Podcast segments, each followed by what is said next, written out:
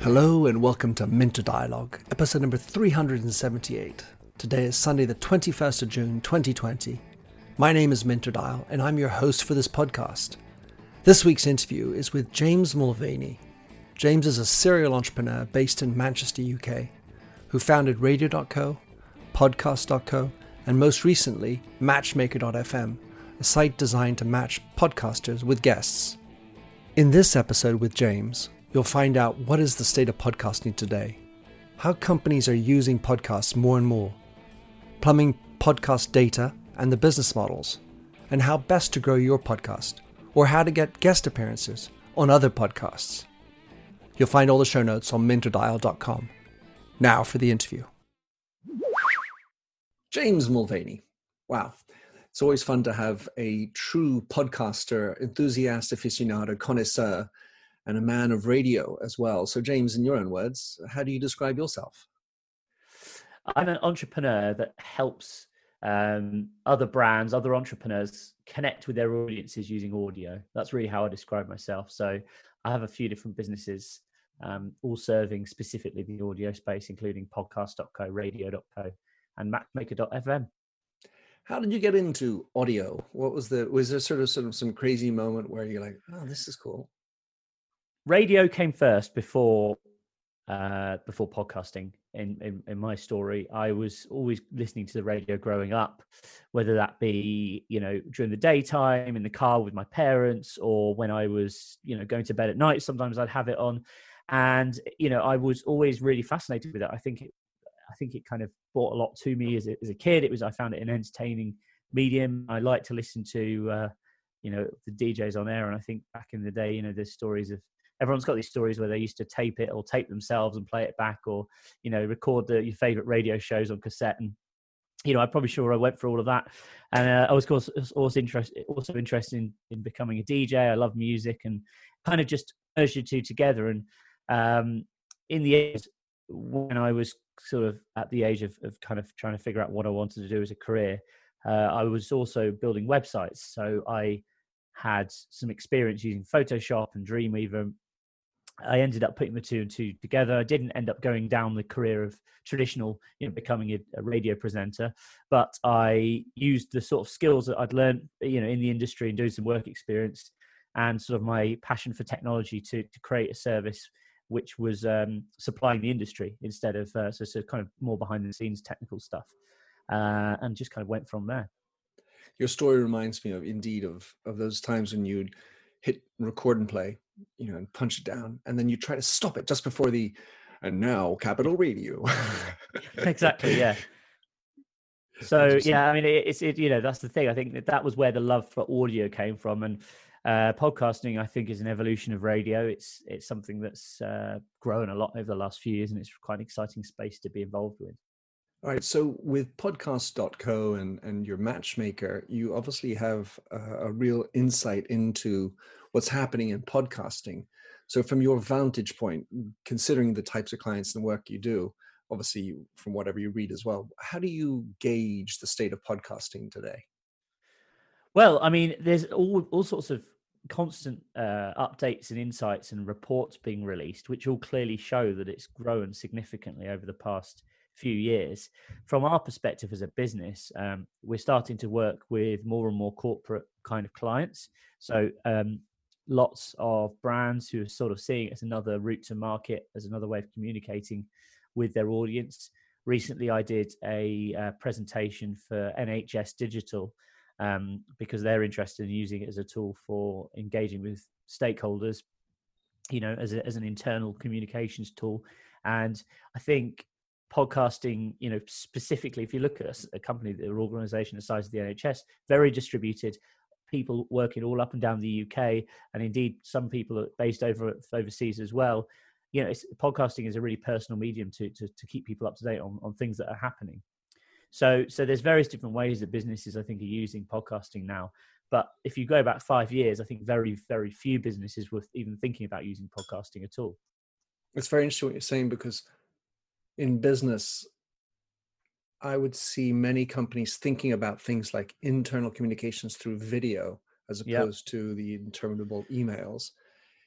And it's true that the audio, while live in some regards, because you still need to get the words out of your mouth as opposed to type them and correct and edit and copy paste. In audio, you don't have to deal with the the look. you can really just focus on what you're saying. Yeah, I was having a conversation with a guy the other day who has a production company that produces lots of uh, internal podcasts for for, com- for corporations and, and, and larger businesses, and he was saying to me that the good thing about podcasts for, from the from the perspective of getting uh, employees or staff or stakeholders or shareholders or whatever engaged with it it is that you know you're not throwing a camera in front of their face. A lot of people will immediately sort of seize up when when they're put in front of a camera. They don't know what to say or they sort of feel like oh well you know the pressure's on and if you know if you're sat in a room with a couple of other people who you have meetings with on a regular basis anyway and you stick a microphone in the middle it's a lot less intimidating and i think the conversation will sound a lot more natural so mm. as a result the the benefit to, to, to the listener is going to be greater because it's going to be kind of less force so i think that's kind of uh, one of the reasons why i think businesses should consider it during the pandemic what mm. what happened to podcasting from your vantage point well, it's interesting because we were talking about this the other day, Minter, weren't we? I think, yeah. uh, interestingly, on radio.co, we've seen a huge, huge increase in traffic. We've seen about, in peak times, we're getting about three times the amount of listeners coming through wow. the network than we were, say, in January and February. Um, looking at the stats overall for across the board on podcast.co, they've sort of say, stayed about the same. We have seen more customers signing up over the past couple of months as well on both brands. You know, again, I think it's people have got perhaps more time on their hands you know obviously we're all still working from home so you know you still have to focus on the business but there's not that distraction of people coming up to you and asking questions. So i think it gives you time to focus on projects that perhaps were put sort of to the bottom of the pile beforehand. So maybe this is one of the reasons we're seeing more people signing up to podcast.co you know more businesses more brands are thinking right okay now is a good time to do this because you know often it'll be the marketing manager who's heading it up they'll have more time on their hands, uh, and ultimately, this is something that they can actually finally focus on.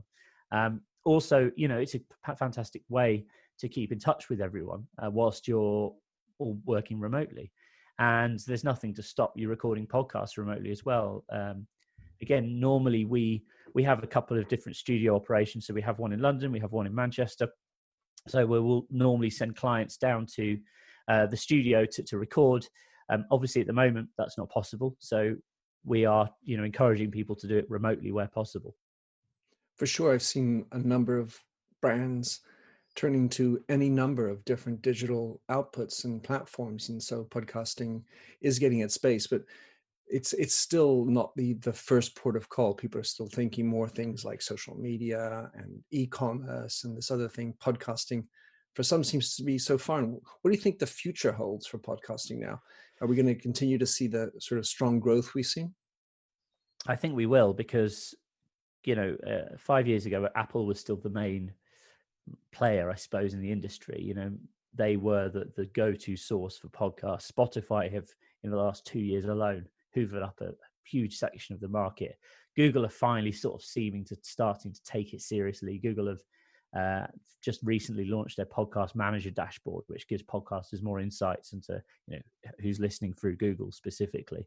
But I think Google have actually got a lot of power to actually change the industry. One of the main problems is still being able to discover podcasts. The experience is not the best. Um, you know, often if you search for a podcast and you've already listened to them, well, it will still come up. So there's there's tons of improvements that could be made, I think, to these platforms to make podcast is more discoverable. But the the key point here is these huge companies are investing significantly in the medium, which will only help you know increase uh, increase the number of listeners who are tuning in because it's making it more accessible to a wider number of people and also um, you know just generally drive more revenue as a whole to the medium because advertisers are going to take it more and more seriously as time progresses and i think you know looking at the numbers of active podcasts on iTunes or Apple Podcasts, as it's now known, you know, the last sort of uh, year, say, um, they've just announced they've hit a million podcasts. That number was only 600,000, I think, in February last year. So uh, last year alone, they've, they've nearly doubled the, the amount of, of podcasts they have. So it's, it's growing at a huge rate right now. Yeah, one of the things that's interesting about that is Spotify also announced a million Mm. active podcasts. The interesting question then becomes what is active at some level? Because you know there is still a long tail where it can exist and still be found, but there is this notion of of up to dateness or not. Yeah, I think an active. I, I mean, it'd be interesting to know exactly what the definition is, but presumably, is active.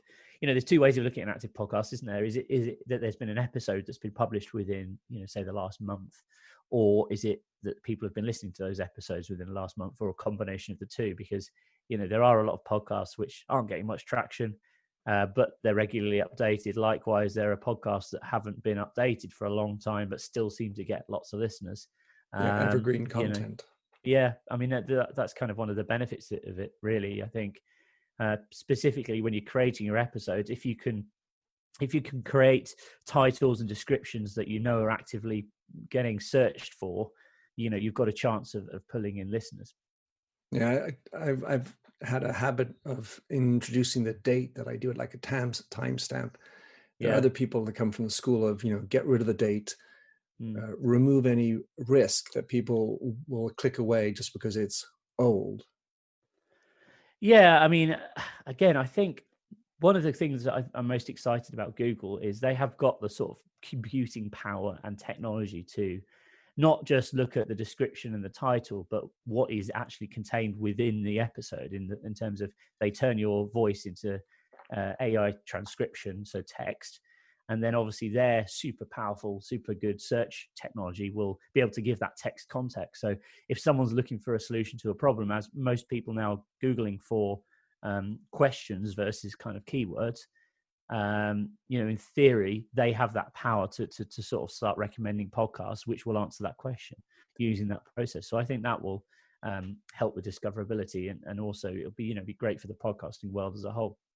One of the things that I struggled with is understanding what's happening with my podcasts. The, so the, the data was very obscure, almost, you know, irrelevant. Now what I've seen is basically all the major platforms have created dashboards in the background. But from my perspective, I feel like I kind of need to keep- on going into each of them to understand what's going on. I don't have a one aggregated. I, I'm hosted on Buzzsprout. I Yep. don't feel like I have an aggregated understanding of everything that's going on because you know there's stuff happening on Apple that's over there, there's stuff happening on Spotify that's over here, on uh, you know podcast.co or wherever. Yep. It's all Yep. over the place, and and you feel like you have to, if you really want to be granular, you really have to have some massive numbers everywhere in order to make that have it make sense. I think so. And part of the problem as well is each of those outlets have different statistics. So they will show you different data, which kind of makes it hard to correlate as well. Um, because, you know, the, the, the, the way it's presented isn't, isn't unified. It's kind of annoying as well because, for example, um, we have a partnership with Spotify at podcast.co, which basically allows us to um, retrieve data systematically from, from their API. Okay. Apple have not yet done that. So technically, you can't scrape or pull any data from from from Apple because it would be against their terms and conditions. You have to rely on their user interface, which as a provider for us is really frustrating because we want to try and provide our customers with as, as detailed and accurate statistics as possible. You know, we know it's important because ultimately, when you're working with businesses, they want to measure their KPIs based on you know how many people are engaged with it, how many pe- how long people are listening for. So I think there's still a lot of work to do in terms of uh, statistics in the podcasting world. Um, Mm. Traditionally, it's just been looking at download numbers. Again, that's fine, but you know, it's hard to actually see if someone's listened to that or consumed that piece of content versus they've just downloaded it. and that'll be necessary for the business model. One of the Mm. things that has always, let's say, raised eyebrows is the word podcast. And it, it feels sort of ironic if Apple were to fall into the background for not having openness enough and and the world of podcasting, which was begat through the iPod Yeah. um, where do you, do you think that word is going to have legs? I mean, I, I look at the store, I think if it still exists, the Carphone warehouse, and and how outdated that thought is, and yet they they still had it emblazoned on top. Is podcasting as a word term going to survive?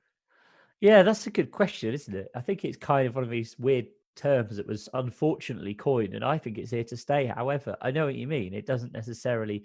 I mean, it really. We call uh, we watch a YouTube clip and we call it a video, don't we? It's not really technically a video. A video is, you know, an old-fashioned uh, bit bit of tape, isn't it? So. Um, I, am not sure. I think it's just one of these words that you know, yeah, probably will be here to stay. It's just just the same as Carphone Warehouse, like you say. Just uh, it's hard to overcome when it's got to yeah. some kind of critical mass. So in Matchmaker, uh, where you put together interviewer and interviewee, yeah, what was the inspiration for this? What why did you launch yourself into that? So a lot of podcasts, I think it's something like sixty percent are based on interviews, like we're doing now, uh, or, or you know having guests on board or collaboration. Um, there seems to be uh, lots and lots of people, you know, reaching out to me, asking me to be on their podcast. Likewise, I've done the same. And when we were launching podcast.co, we were th- we we thought of this as initially as a good marketing funnel. So it was really just we we had a couple of um, pages where people could opt in on the website. One was targeted towards guests looking to be interviewed on more podcasts, and one was targeted towards podcasters looking for guests. So we had we noticed we, we put those forms up on the site. We already had quite a lot of content, and we were getting some traction in the marketplace. And we found that there, these forms were getting a lot of responses and people were really engaged.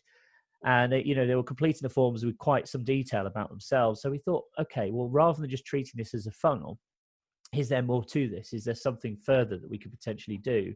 And you know, are we onto something here? So this was really the the the, the groundwork we did, which then caused the birth of Matchmaker. And podcast.co is, you know, relatively young company. We launched about a year ago. We we were in pre-launch for about a year before that, so we so only about two years old, and you know, so it is really classed as a startup. And what we've been doing with Matchmaker is treating it sort of as a startup within a startup. So it has a, a sort of sub team working on the development, and you know, we're sharing responsibility uh, in, in, sort of sales and marketing to, to kind of grow the platform. And we've had some great results. We've hit 3,000 users now uh, in in less than three months. Um, the next phase will be to make it more open. So currently, to access and browse guests and podcasts, you have to be logged in. The next phase will be making it more of a sort of public directory, you know, to, to further grow and, and allow people to share their profiles on social media, etc. But um, you know, the the feedback we've had since launch has been fantastic. We've had lots of people say to us they've made really valuable bookings and they've had some really interesting conversations off the back of using the product, which has been very exciting from my perspective you call it a Tinder for podcasting. Yeah. And it makes me think that on one, let's say in Tinder, there often is a a bigger demand for a certain supply. Mm. In in in Matchmaker, which is there an imbalance? And I, you know, the more people saying I I, I want to be on, or I I need more. Yeah, that's an interesting question, and we're something we're conscious of because obviously this was the challenge to begin with. Was firstly we didn't want to make it as open as possible because you know no one wants to sign up and just see it's a ghost town. Uh, so know how do you get guests on board if there's no um, podcasts, and how do you get podcasters on board if there's no guests? So we had to be very careful to begin with that we, you know, we, we initially just launched it to our customer base, and that seemed to kind of start the playing field quite level. Now, what's happened is, yes, there are more guests, um, but uh, it's not it, there's there's not too much of an imbalance, and I think that's probably good because I think you want you want pod, we want to give podcasters choice of who they want to interview really. So I think there's always going to be slightly more guests than podcasters, but we are actively reaching out to, to both of the, the those demographics to make sure that we're trying to keep it as balanced as possible. Having not logged in yet, which I will do right after this recording, do you look at ratings within that? Because you know, I can imagine that for a podcaster, let's say there's a large number of guests, but are the guests good? And one route is, as we know, go listen to them on other podcasts if they've been on. Yeah. And oh, then you make an assessment their voice is not fun or nice, or the, what they speak and how they speak is not appropriate. What about that? Well, we are, you know, it's still quite a new platform, so there's lots sure. of um, innovations that we want to add, um, including being able to sort of record a, a, clip. The way it currently works is you set, set a tagline, so it's kind of like an elevator pitch. Um, I think it's the same number of characters as a tweet. So in 180 characters or whatever it is, you know, tell us why we'd be we'd be great. Two forty, we'd be great for um, you know. To, to, I'd be a great candidate, say, for your podcast, Minter. Um, and the idea is, you know, when you're browsing guests, you hover over them, and you can see this kind of tagline, so you can make pretty quick decisions on who sounds like they might be interesting. When you click onto their profile, then you can see more information, so they can embed uh, links to their social profiles, or they can link to um, uh, other other podcasts they've been on, and obviously write a description of, of their skills. You know, obviously, one of the things that we're struggling with is some people spend a lot of time and do a really great job of this, and uh, you know, really sort of sell, from lack of a better phrase, really sell themselves, you know, saying, look, here's why I'm good, here's my area of expertise. And other people will just sort of write a, you know, half a paragraph or something. So I think ultimately it's one of these platforms you get in what you, you get out what you put in. So uh, I always say to people who are signing up, if you sign up, you've got to try and be proactive on both sides of the, you know, what, it's whatever side of the fence you sit on um, and and reach out to people. Don't just sort of sign up and just sort of sit there and hope for the best. Because yes, you'll get some messages, but I think you know if you if you're actually being proactive, thinking right, which podcast do I think look really good, or what sort of guests do I really want? Um, we've we've added lots of filtering tools to make it easy to try and refine people based on their area of expertise, uh, language, location, all that kind of stuff. And as I say, as we kind of grow this platform out, we'll be further refining this and uh, making it even more powerful. Being an entrepreneur, and I love the fact that you said you're relatively young at one year old. Most companies would consider that very young, and of course, you are still a startup. But with that mindset, business models for podcasting. Yeah. What advice or or thoughts go through your mind with regard to um, turning it into a business? It's a very good question because I don't think, you know, it's still in its infancy in the sense that there isn't a set guaranteed set you know pathway to success if that makes sense. I think different things will work differently for different individuals. Again what what do you want to get out of it? If you're a business and you're launching a podcast you might not, not necessarily want to have sponsors e.g other businesses advertising on your podcast but you might be using it as a lead generation tool. So you want to be tracking who is coming from the podcast in your funnel. Um, if you're say just an individual and you're looking to to quickly make money, I don't think podcasting is is a good way to to go because it's you, are in it for the long game. And there's uh, there's podcasts like entrepreneuronfire.com that you know it's been around for a number of years, and I think he still publishes like his his monthly revenue, and it's a lot of money. You know, he makes six figures a month from from his podcast. Um, and as a result, you know, I think a lot of people come into it thinking, "Oh yeah, I'll start a podcast, and suddenly I'll be making you know two hundred thousand dollars a month." Um, obviously, that's that's not always the case. So, uh, I think the first piece of advice is, you know, if you're going to start a podcast, you've got to be pers- perse- you've got to persevere and stick at it for um, a number of months, sometimes even a year before you really start seeing results. And that's when you can start thinking, okay, what? How can I make some money from this? And we've seen all sorts of business models working. Sometimes it is just sponsorship. Other times it's using um, your audience to support you. Uh, so via services like Patreon and providing them with exclusive content uh, in return for you know a small monthly payment. That model can work really, really well for some people. Like Sam Harris. Mm-hmm. Yeah, um, and the other thing is is using the podcast as a sort of platform to sell products or services. So might be merchandise, it could be consulting, it could really be anything. Sleep with me has that, yeah. Mm. But it, you, you do need to find ways to do it in a way that's congruent with you as an individual host, and then yeah. with your audience. Yeah, I totally agree. I think um, you know that one of the things that I was really disappointed with, and I still am in, in terms of we were launching podcast.co. We had some conversations with um, various different companies that sort of supply spot advertising. And uh, these companies have really been born from the sort of radio industry and, and, and sort of transferred their their services to podcasting. And the, the amount of money you get per thousand is is really small. And it, I can't I can't see how it's viable. You know, you need an extraordinary number of downloads per month to to make any money using using this sort of spot advertising. Um, but then again, it's generic, and, and I suppose most of your audience isn't going to be super focused. But if you say got five thousand people downloading your podcast a month, it might not sound like a huge number, but if you know like ninety percent of those 5,000 people are, you know, experts in, I don't know, whatever it might be, X subject, well, that immediately is a very, very focused and valuable audience to a potential sponsor. Mm, absolutely. And it's also, it seems that the, let's say the reigning best practice is to make sure the host is the one who's actually speaking the tag. Yeah. Rather than have some sort of generic, you know, thing that just sounds like a sales pitch. Yeah, I, t- I totally agree. I think live reads is, is the term which is used when, when the host kind of pitches the product, uh, seem to be effective. And there's some very promising statistics about how effective these are because I think it's something like 70 or 75% of people are taking action on commercial messages in podcasting, I think, when they're done right. Um, which is which is really promising. But as I say, you've got to just make sure what you're promoting is a good fit for your audience, or you know the the product or service which complements your product, uh, your podcast, um, you know, it, it is relevant. At the same time, it's still quite a leap of faith to think that someone who's running while listening to a podcast is going to remember to go get that mattress uh, when I come back.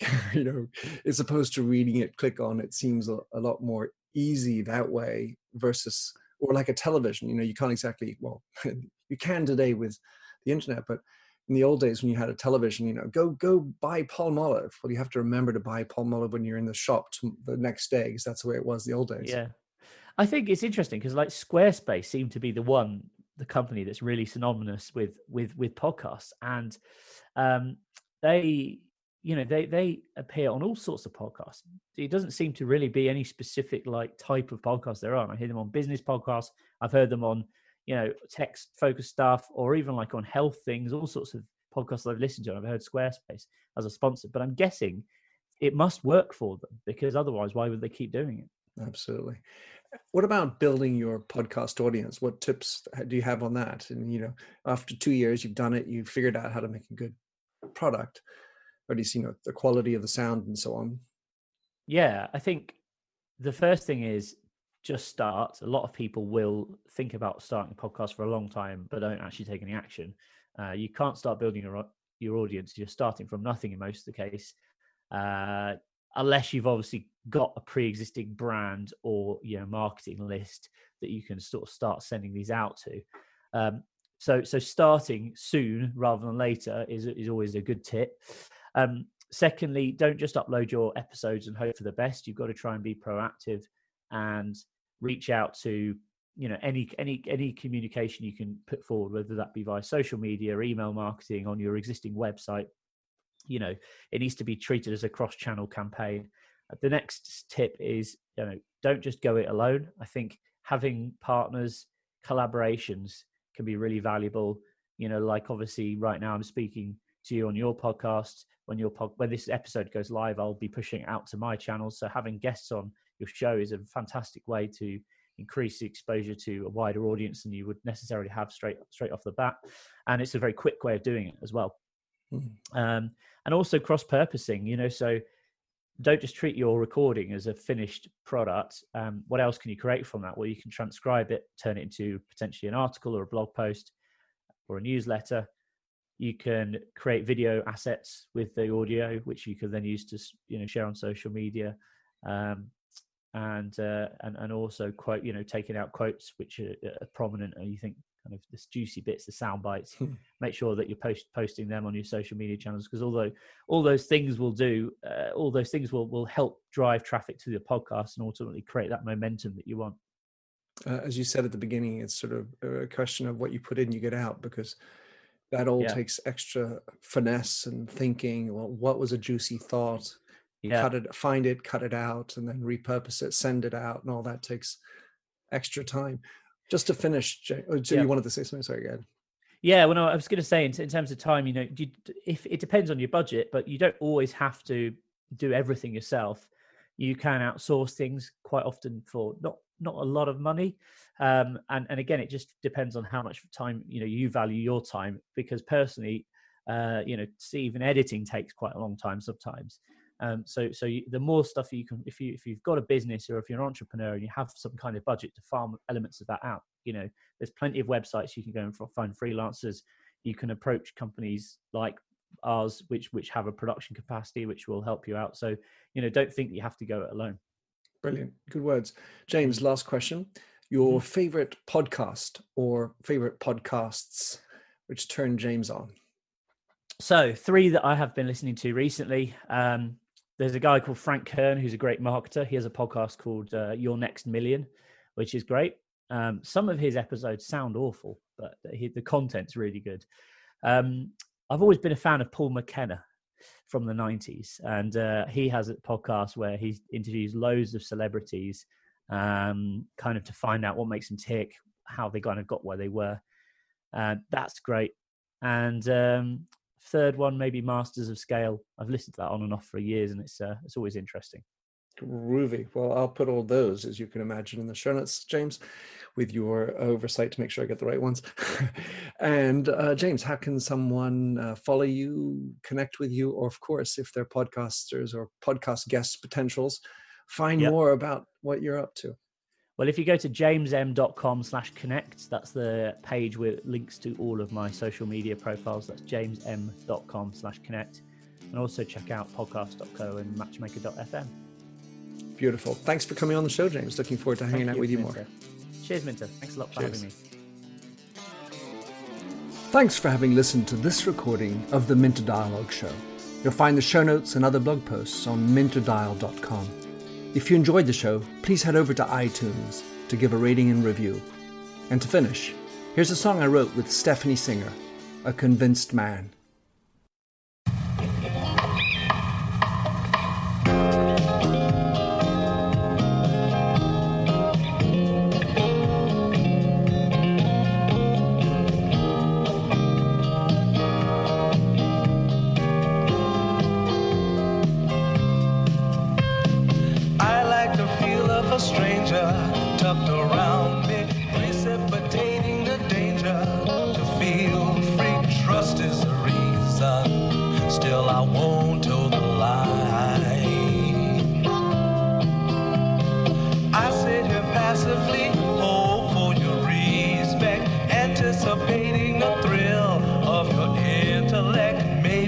Tell myself there's no use in me lying.